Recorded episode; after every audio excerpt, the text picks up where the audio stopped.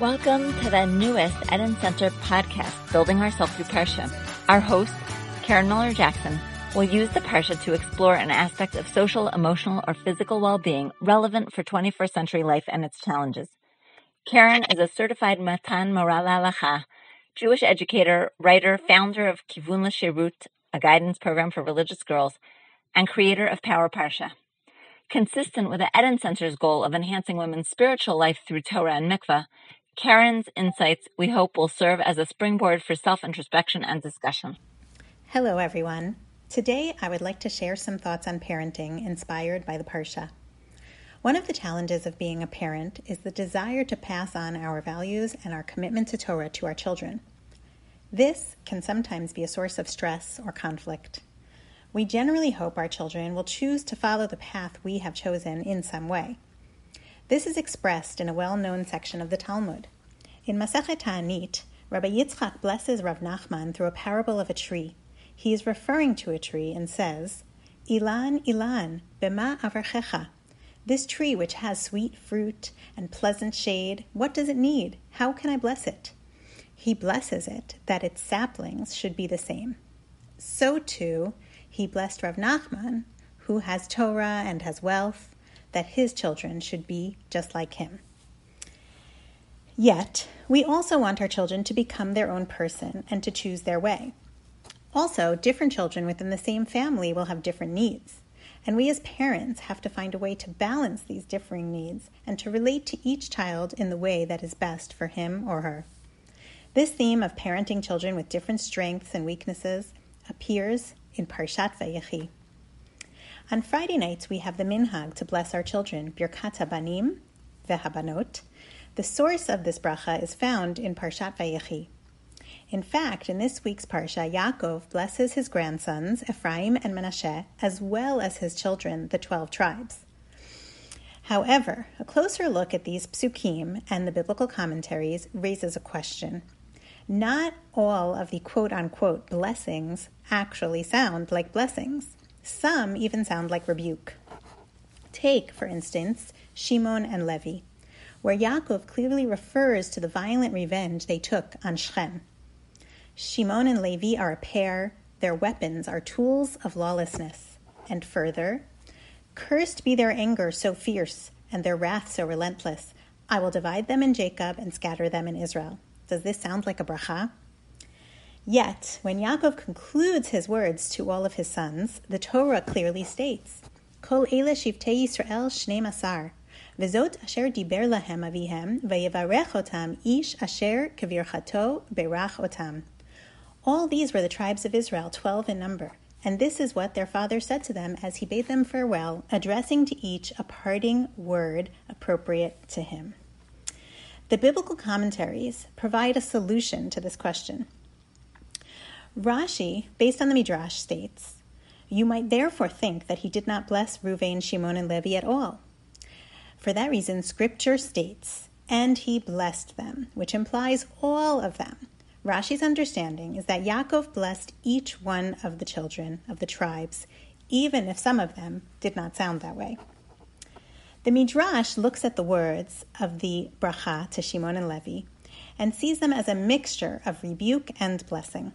It teaches that Yaakov understood that Shimon and Levi were trying to protect Dinah's honor, but he blessed them that they should take their strength and passion and channel it well in the future, which meant that they needed to be separated. The Ha'amek Davar suggests another solution. He explains that first Yaakov said these words, some of them harsh, and then he gave them brachot. And these brachot were not actually recorded in the Torah. He may have criticized some of his sons, but after that he gave each one an individual bracha. Many commentaries understand that while there was some rebuke, Yaakov still finds room to bless each of his children with brachot. Otam ish asher berach otam. He addresses to each of them a parting bracha appropriate for him. This ability to give a bracha to each of his progeny is seen in the description of Yaakov's blessings to Yosef's sons as well. When Yaakov sees Menashe and Ephraim for the first time, he says, Mi ele, whose are these? Rashi explains, What he means is they did not look worthy of a bracha. Rabbi Benny Lau suggests that this was because they looked Egyptian, and Yaakov was asking, How are these related to me? They looked so different. But then Yaakov realized they too are part of his family, and he will pass the brachot on to them. How appropriate that this is the bracha with which we bless our sons on Friday night. Even if children are finding their way as different from their parents at this point, we continue to bless them in the hope that they internalize our values and find their way to Torah commitment. This explains the bracha we give our sons, but we also bless our daughters on Friday night. What is the origin of the bracha which we say to our daughters? This question is discussed in an essay by Rav Yehuda Herzl Henkin, who sadly passed away last week. Rav Henkin was a great posek in general and a leader in the world of women's Torah learning. Apropos for this Parsha discussion, his book of responsa is called Bnei Banim, as his grandfather was a great posek and rabbi in New York. Rav Henkin cites the first mention of the separate bracha to daughters being mentioned in the 17th century by Rabbi Yair Chaim Bacharach, author of the Chavat Yair. However, it only became printed and more commonly said in the mid 1800s. Yisimech Elokim Sarah, Rivka, Rachel, Veleah. May Hashem make you like Sarah, Rivka, Rachel, and Leah. Rav Henkin felt that the words did not have an authentic source in Tanakh or rabbinic literature, as do the words Yisimcha, Kefraim, Menashe. So Rav Henkin would recite a slightly different version, which he writes was permitted to do with this type of bracha. He recited the following to his daughters, which has its source in Megillat Rut. Yitenotach, o yasimech Elokim, kerachel ukeleah, asher banu shtehen et Beit Yisrael. Rav Henkin was a modern Orthodox posek and wrote numerous responsa on issues of women and Jewish law and on Hilchot Nida with sensitivity. He also was an integral part of the Yoetzet Halacha enterprise, helping women navigate Nida and Mikveh, and he trained women to learn Torah at the highest levels. His sensitivity to women and mitzvot is demonstrated here in the way he searches for the source of the words we say when we bless our daughters as well as our sons. Yehi Zichro Baruch. May his memory be for a blessing.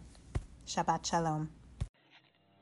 This podcast is hosted by the Eden Center, whose goal is to reinvigorate the ancient female ritual of mikveh as a sacred space for women and use it as the natural platform it is to connect to Jewish women's health, well-being, and healthy relationships, enhancing Jewish women and family life.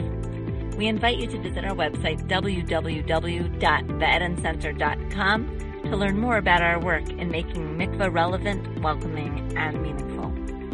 This episode is recorded by Karen Miller Jackson, edited by Micah Shore, and is a product of the Eden Center. If you enjoyed today's podcast, please consider sponsoring a podcast in dollars or shekels at bit.ly backslash E-D-E-N-P-O-D.